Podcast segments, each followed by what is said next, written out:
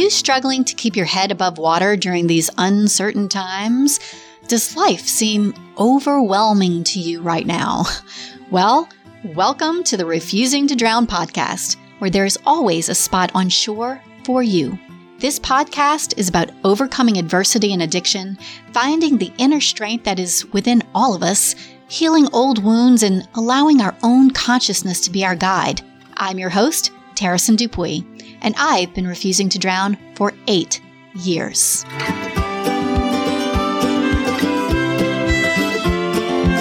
In episode one, I painted the picture of my early childhood experiences and how sexual trauma colored my world. I also told of my almost immediate onset of alcoholism after my first drink and how it would eventually lead to a suicide attempt with three small children at home and presumably everything to live for. In this episode, I'm finishing my story of losing it all and going into how one thing said to me on Shark Tank would change the trajectory of my life and turn it around forever. And just as a side note, if you hear crickets and birds in the background, no, those are not special effects. I'm living in a tent in the mountains right now, and that's where I'm recording this episode. More on my decision to become homeless in future episodes. Sound interesting to you? Subscribe to this podcast and continue this metamorphic journey with me. Okay, suicide. How did I get there? Well, I will tell you, I've always been a don't kill yourself kind of person. and while maybe I've wanted to die at times and I've fantasized about leaving this life and jumping into the other, Suicide was not something I felt all that called to. I didn't believe in it. It wasn't in the cards for me, and I knew that. While I never bought into the Catholic fear tactic of, you're going to hell, or you'll be a lost soul in purgatory forever, I did believe, and I still do, that there would be karmic consequences if I chose to do that. But when you misdiagnose someone with a psychiatric disorder they don't have, and give them psychiatric drugs that they should not be on, on top of drinking, well, that's how I got there. The only drug I was on at the time was Prozac, which a doctor put me on to help me handle my crazy busy life a little bit better and weather my divorce. This is one occasion where I just should have drank more. I didn't feel right on that drug. It did not make me feel any better. In fact, it made me feel worse. So, like a true neurotic, I faxed a letter to my psychiatrist I was seeing at the time, letting him know that I felt like I was crawling out of my skin. Because that is exactly what I felt like. In retrospect, I was experiencing what is known as a medically induced manic episode. My behavior was risky. I was spending entirely too much money, and I eloped with a drug addict I thought was my soulmate in New York after knowing him for only four months, without a prenuptial agreement. That, my friends, is what mental illness looks like. And I was by the very definition mentally ill by way of the current mental health system. Thanks. The doctor's response to my page long letter and very clear depiction of how I was feeling was keep taking your medication. I'll see you in six months. I got blown off as a bipolar patient who wanted off of their meds. And of course, the doctor knew best. 14 days later, I swallowed a handful of pills and was carted off to the loony bin. Does the term malpractice come to your mind about right now? Because it should. And before I could get a full 72 hours in on the psych ward, which is the legal limit to how long they can hold you after a suicide attempt, my children and my business were both legally taken away from me. Everything that mattered to me was taken away from me. This would play to the advantage of my ex, who was suing me for half of everything. I would like to report that after 72 hours, I was released to go back to my daily life. No, no, they kept me there for a week. Newsflash, that wasn't legal. They said they were keeping me there until I took responsibility for what I did. I refused. I told them about the letter I faxed my shrink telling him I felt like I was losing it. That was ignored. They didn't care. So, since I was going to be forced to stay, I demanded to see a doctor. I hadn't been seen by a professional in 72 hours. Because on the psych ward after a suicide attempt, all you do is eat, sleep, bowl plastic bowling balls down the hallway, Oh, yeah, and listen to people cry, scream, and watch them drool from all the drugs they're being shot up with. The psych ward is not a place you want to be. Trust me. There was a definitive moment where I could have mentally checked out or kicked my ass back into the realm of sanity. It was a fork in the road moment for me, which there would be many since.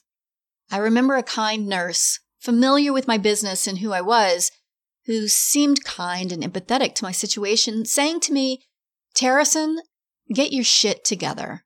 You don't belong here. And that made an impact on me. So I started to play along. I piped my ass down and accepted responsibility for my actions. I filled out some AB answers on the MMPI, a mental health assessment test that I was smart enough to manipulate my way through, and got sent home in sweatpants and a fuzzy buns t shirt. What a mess. You might be asking yourself, girl, where the hell do you live with such ass backward systems such as that?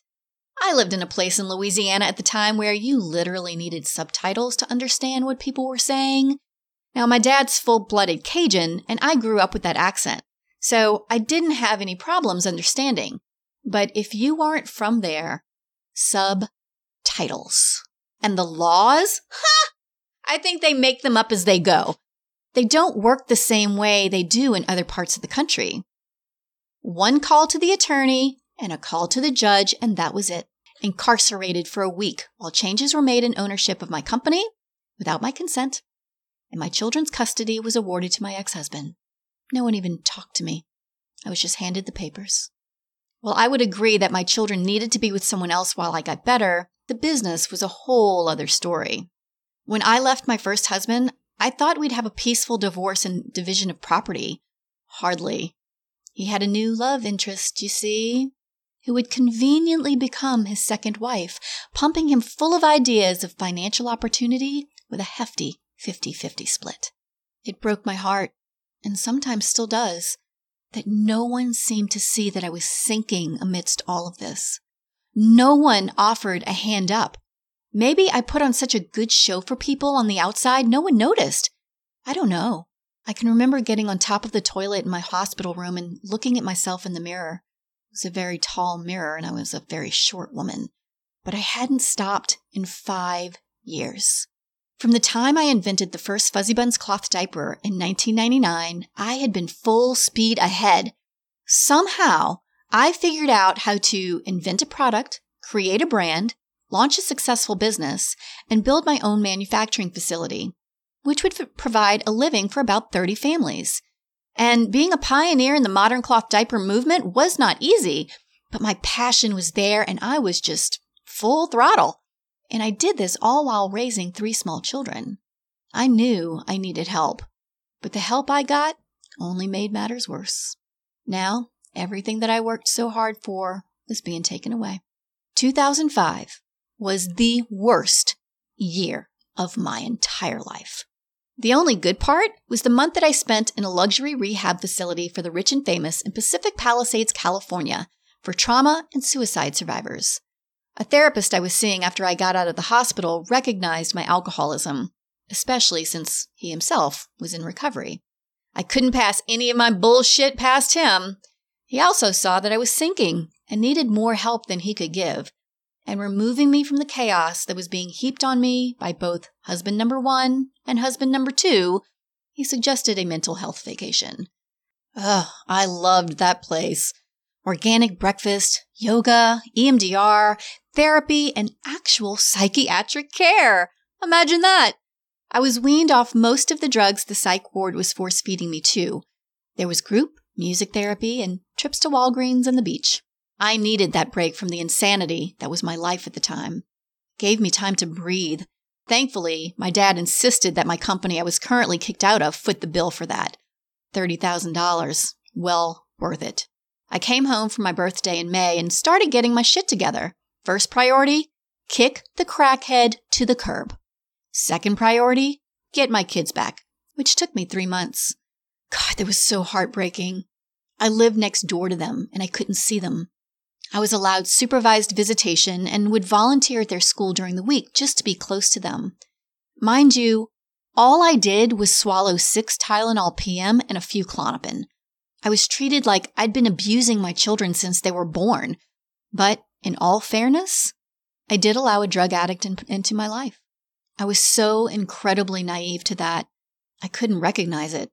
And of course, there was the restraining order against me to not enter the building that I owned and the business that I founded and was CEO of. It's taken me a long time to see how very fucked up this all was. But I sucked it up and started showing some progress. I had a great psychiatrist out of New Orleans who was monitoring my mental health and medication, and I was given a proper diagnosis of nothing more than burnout, anxiety, and surprise, ADHD, the curse of the incredibly creative. No one would touch my alcoholism. Finally, I had a doctor who understood me, that took the time to dig deeper and get to know me instead of just signing their name onto another prescription pad, as so many shrinks do. I got my children back in June, and by July, I was feeling more like myself, my old self anyway. Then in August, Katrina happened. That bitch. I watched my home sink under six feet of water from 120 miles away. I wasn't sure what family members I might have lost, and cell phone reception was a joke. It would be a week before I would know anything. I'm positive I have erased 2005 from my memory almost entirely. To make matters worse, my shrink that I loved so much evacuated to Montana. I had to find a replacement. This woman would have me on six different medications at some point. Something for anxiety, something for depression, a mood stabilizer, an antipsychotic. Oh, yeah. And for sure, something to help me sleep. I think she went to jail at some point. At least I believe I read that somewhere. By late 2005, I couldn't tell you what my name was, and I'm pretty sure I was drooling when I sat and watched the grass grow. But I wanted so badly to be fixed. It had become abundantly clear that I was broken, and I just thought the doctors knew best. Oh God, how wrong I was. I had my children back, but my business was a whole other story. The infighting over that would last for a solid year. There was a point that the judge got so fed up that he kicked my ex husband out of it too and put the mechanic in charge of things. Oh my God, I was livid. For a solid year after my suicide attempt in March 2005, I lived in a constant state of trauma and PTSD. It all came to a head, however, with a trip to Cancun, Mexico, to try and reconcile things with my now supposedly sober, still husband. It didn't go well. the worst place for an alcoholic to go is an all inclusive resort where they meet you with a complimentary bottle of Don Julio tequila hell. And after a full day of drinking, and God only knows what else, husband number two whispers in my ear while I was lying on the bed, I'm going to get the best divorce your money can buy. I roundhouse kicked the motherfucker in the face, and he popped me back in the arm twice. I have never in my life been hit by a man, nor have I been violent. Then he took my driver's license and left me in Mexico. Never in a million years would I have thought this would be my life or that I would have been in a situation like this. Never. I was a good person. I was kind to people. I worked hard. I was intelligent. I was an attentive and involved mom. What the fuck happened to me? But something was looking out for me because I happened to have an expired driver's license on me and was able to buy a ticket back to New Orleans under that name and board a first class ticket back home. But I missed my daughter's birthday, and I knew that was it. I had finally had a moment of clarity. When I got home, I filed for my second divorce and I flushed every single pharmaceutical down the toilet and I took my life back. A month later, I settled for a whopping $2.2 million to be able to walk back into the doors of my company. And I will tell you, the business was barely worth 3 million on paper.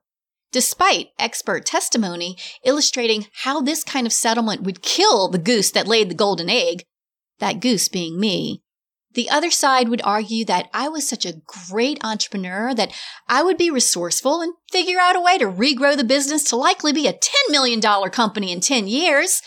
But community property is a division of the assets where they are at the time of divorce, not in 10 years. The judge did not care. He pulled a valuation of $4.5 million out of the sky and said, pay him half. This is the same judge who took my children away with an executive order without even calling my attorney. The same judge that kept me incarcerated in the hospital four days longer than I should have been, and the same judge that kicked me out of my own company. Again, at my ex husband's attorney's bequest. Bloodlines run deep in good old boy country Louisiana, and my ex husband's attorney had the right DNA. Nothing made legal sense. From keeping me in the hospital longer than legally mandated to pulling a valuation out of the sky with no formal or sound reasoning, I have never felt so insignificant and so powerless in my life.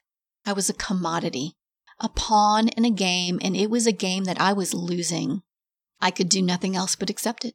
I didn't care that I would have to rebuild the company with only $5,000 left in the bank account, or that I would now have a debt to pay which sucked up every penny of profit, leaving nothing to continue to grow the company with. Business loan? right, what a joke. Investor? No longer investable. And it would have been ripe for it at the time. I built that company by taking $2 and turning it into 20 over and over and over and over again. And in just a few short years after doing that, I would have hit multi-million dollar status. But I did it in true entrepreneurial form. I rebuilt. And guess what? The next five years with Fuzzi Bunz would be an amazing ride. After five years of building a foundation and shouting from every rooftop that cloth diapers were now a better option for modern parents, people were finally listening. Public relations became my best friend. It seemed I was either flying to the East Coast to be on this show or to the West Coast to be on another show. Magazine covers, feature articles, interviews, and a CBS News appearance were all a part of my life. And wait for it, the best part? Oprah called! That's right. I walked into my office one day, the dilapidated building I called a factory, and there it was. A big sheet of paper on my window. The Oprah show was scouting for products to be on the show, and Fuzzi Bunz was one of them. Was this my Oprah moment? I couldn't believe it. Was it happening? My vision that I had when I was 16? until they asked me one pivotal question that I had to answer honestly. They asked, Can your business handle being on the show? I had to say no. I could barely keep up with the demand that we did have.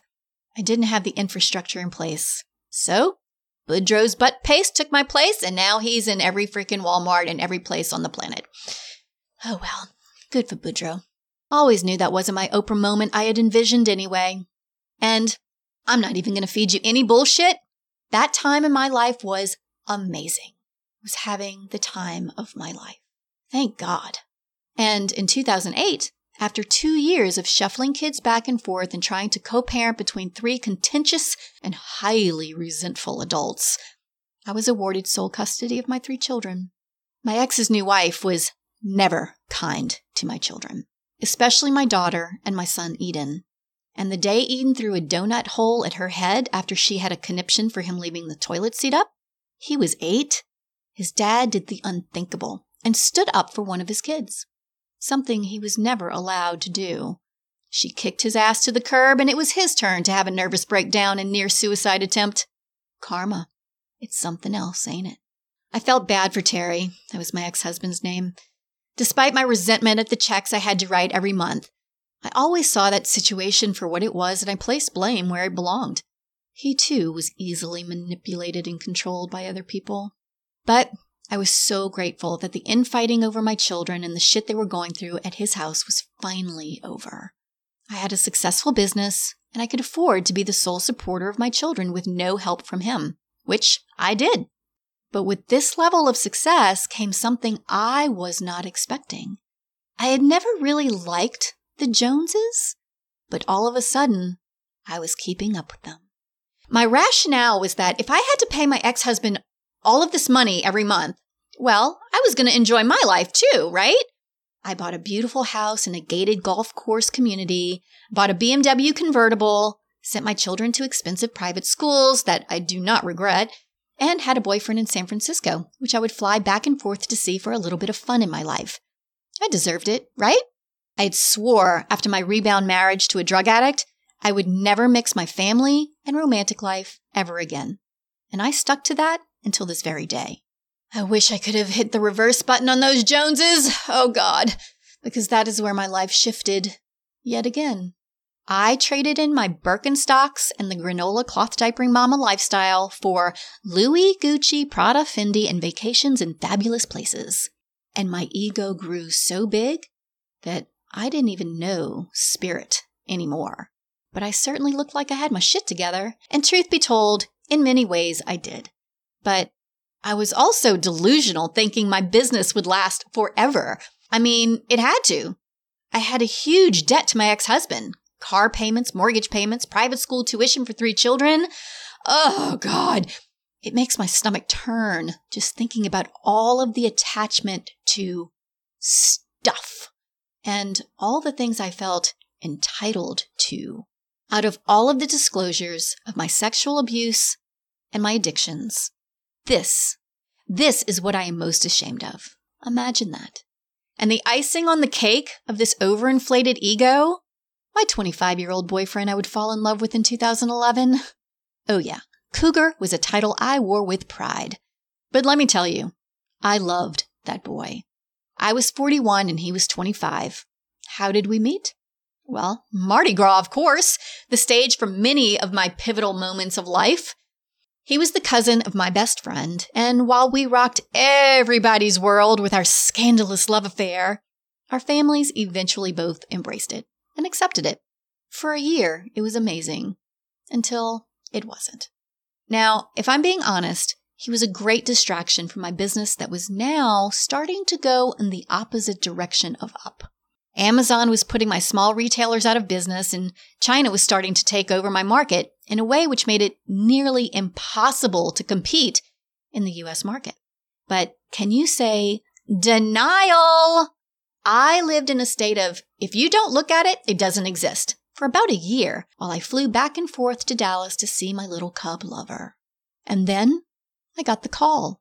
A producer from Shark Tank wanted to talk to me about being on the show. And just to give you an idea as to how inflated my ego was at the time, I told them, Um, I don't think I'm a good fit for your show. People would give their right arm and their left toe to be on that show. And I said, yeah, I don't know.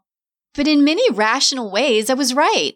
I wasn't a startup. I had been in business for 12 years and I had baggage. And what I mean by that was I had patent infringement out of the wazoo and a debt to my ex husband. I knew they'd frown on that. Shit, I knew I would if I was an investor. And my business was not on the incline. While I might have been a mess at times, I am a smart and strategic businesswoman. I know what investors look for, and I wasn't it. But after asking what their viewership was, which was 5 million viewers in a prime time slot, I said, okay, why not? I'll audition and see what happens. Regardless of the outcome, it would do cloth diapers some good to get national TV exposure. So I did it. I made it. And my life was about to fall apart again for the third time in my life. For four months, Shark Tank ruled my life. Auditions, calls, pitches, contracts, lawyers, set design, etc., etc. My bag was packed and I was just waiting for the ticket to ride. But two hours before my flight was scheduled to depart from New Orleans to LA, I got the text. I'm done. The love is gone. Don't come to Dallas. My boyfriend broke up with me in a text message two hours before I was boarding a plane to do what was likely the most important thing I could do for my business at the time. And given the fact that I was obsessed, overly attached, and thought this was the person I was going to spend the rest of my life with, did I say I was delusional? Did you catch that? I think I did. Anyway, I did not take it well. But I couldn't cry because I was shooting Shark Tank and uh, let me check, less than 36 hours. And I could not do that with puffy eyes. I filed that away until after the show. And in true Tereson form, I walked out there with my head held high. I pitched like a pro and I answered questions intelligently and honestly. But I was not prepared for what one of the sharks would say to me, which did not make it to air. And thank God. My big fear going into the tank wasn't that I wouldn't get a bite, because honestly, I wasn't expecting one. It was that they would be mean to me. This sensitive human doesn't do well with mean. But they weren't. In fact, they were mostly kind and they understood where I'd been, what it took to get there, and what the situation actually was. Kevin said he admired my tenacity, something I've been called for years. Barbara said I reminded her of herself, which was a big compliment from someone whose journey I'd also admired. But Robert? Robert was supposed to be the kinder, gentler shark, right? But what he said to me stung like a wasp in my eyeball.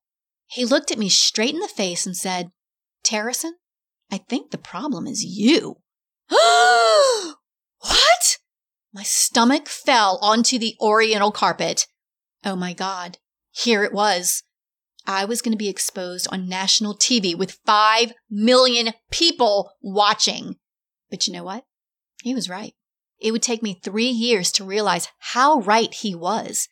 But that statement changed my life for the better. He was the first person who would ever honestly confront me and tell me I was the problem. I certainly couldn't see it.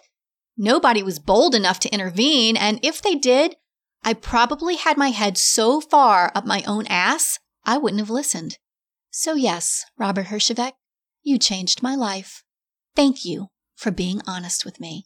Once you exit the tank, they send a shrink into the green room to do an exit interview with you. All I could say was, my boyfriend broke up with me yesterday, and, and apparently I'm defective because Robert said so. But he was so right. He saw through my charade. I'd lost my passion for the business. I'd let things happen that there was no excuse for, and I had poor judgment all over the place. Barbara even noticed that. I question your judgment, she said. Overall, my Shark Tank experience was a life changing one. They were all right. I was and am tenacious. I pursue my dreams. I work my ass off. I'm usually a smart person, and I make things happen when I want to. But I had no idea how to keep anything. The night I shot Shark Tank at the wrap party with the other tankers, I got rip roaring drunk and wound up hooking up with one of the other pieces of shark bait. I missed my flight back home the next day and jumped the next first class flight home. The man that I was sitting next to on the plane saw that I was in rough shape, and I can only imagine what I smelled like. I know I had the shakes, which he could see. He put his arm on mine and looked at me kindly and said, Are you okay? Legally, I could not tell him I just shot Shark Tank. All I could do was cry.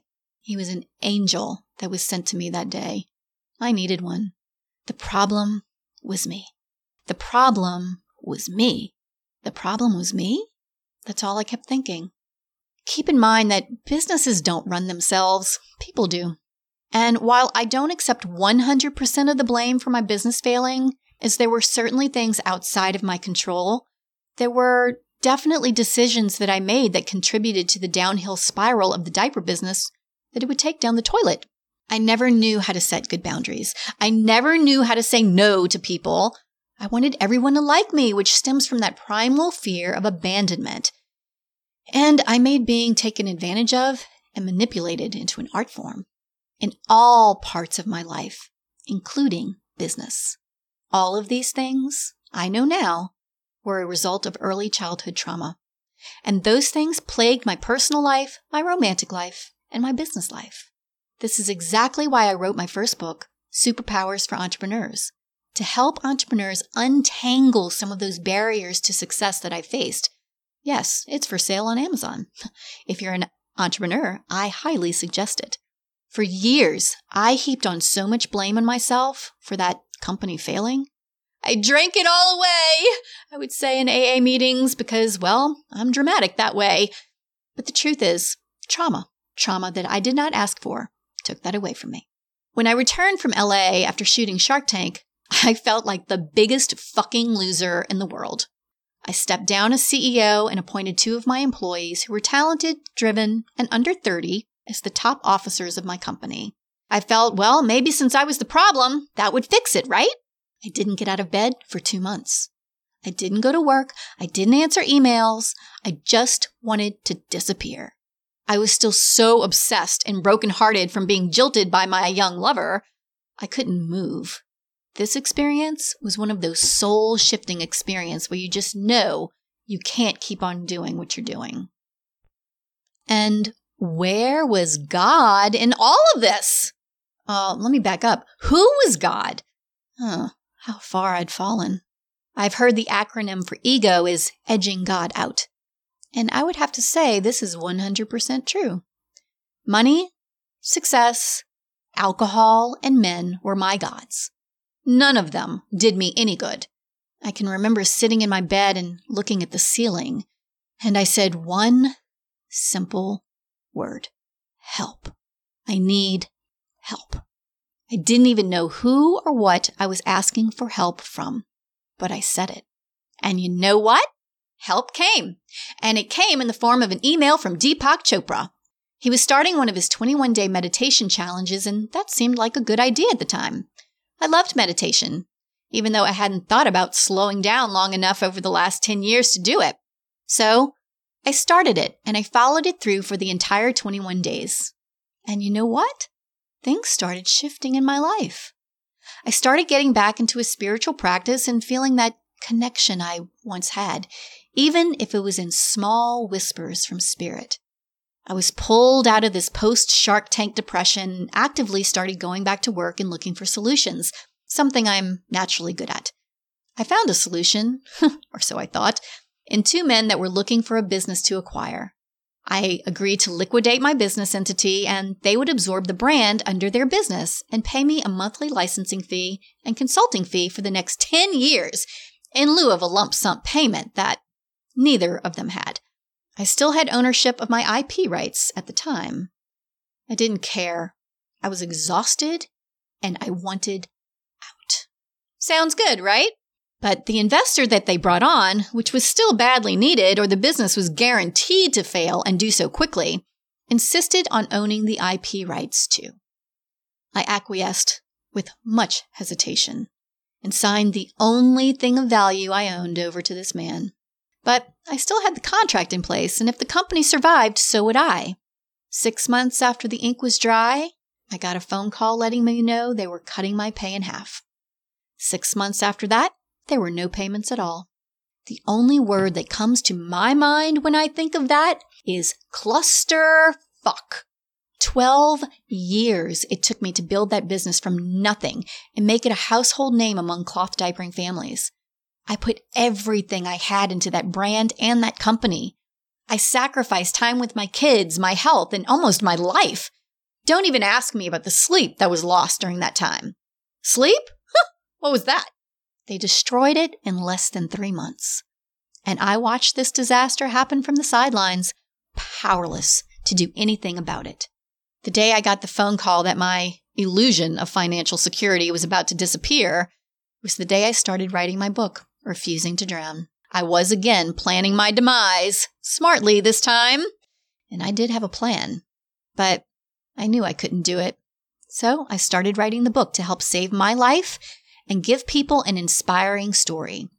My rationale was that if I could take people on this journey to some sort of salvation, I wouldn't be so alone and that everything I had experienced would be worth it. I had to write my happily ever after story I had enough vision that I could see one on the horizon, but I had no idea how I was going to get there. Four months after moving back to New Orleans, after exiting my business to people who I now knew were incompetent, yet another poor judgment, I fell off of a bar I was dancing on after 12 hours of straight drinking and wound up in the ER with a broken rib and a busted ankle. Time to get sober, I thought. and I did for a minute. But it would take me a full year and a half to put together more than 90 days of sobriety at a time. And I struggled every step of the way until, at some point, I didn't struggle anymore. I can now look back on this experience and have gratitude for it. I knew, even when I was going through the shit tornado of losing it all, that it was for the best. I needed to be knocked down a peg, or let's see, 300 of them, to get to a real turning point. And I fully embraced that the only place to go from there was up. I think what I was looking for was humility. Little by little, the ego was being chipped away, and little glimmers of spirit would begin to shine through. I will always be grateful for the financial means to take a year off of life and, well, just hit bottom. I disappeared into the black hole, which was called New Orleans, Louisiana, where my true alcoholic bottom was waiting for me. And in July of 2015, two years after moving back there, the unthinkable and miraculous happened. Alcohol quit working for me. It didn't work. I couldn't get drunk. I would go from sober to blackout drunk with no fun in between. But I certainly got the hangovers and the consequences. It became a chore to drink, but I couldn't stop. I could not stop. I kept drinking for another month. And after a typical night out with a friend of mine and more incomprehensible demoralization, I picked up my phone after checking to see if my car was still in the driveway and I was indeed waking up in my own house, preferably fully clothed, and I found the next AA meeting. August 9th, 2015. I would walk back into the doors of Alcoholics Anonymous and never look back. I was spiritually dead, financially and emotionally bankrupt, and finally willing to make a change for the better. I had to, or death was soon going to find me. And since alcohol no longer worked, something else had to. In the next episode of Refusing to Drown, I'm going to start my recovery story. I will share how I would heal from every bit of trauma I have ever faced, how I beat addiction, and how I got to this place of having a calm spirit, an awakened mind, and enough love coursing through my veins to heal a small army of suffering souls. And most importantly, how I became the love of my life.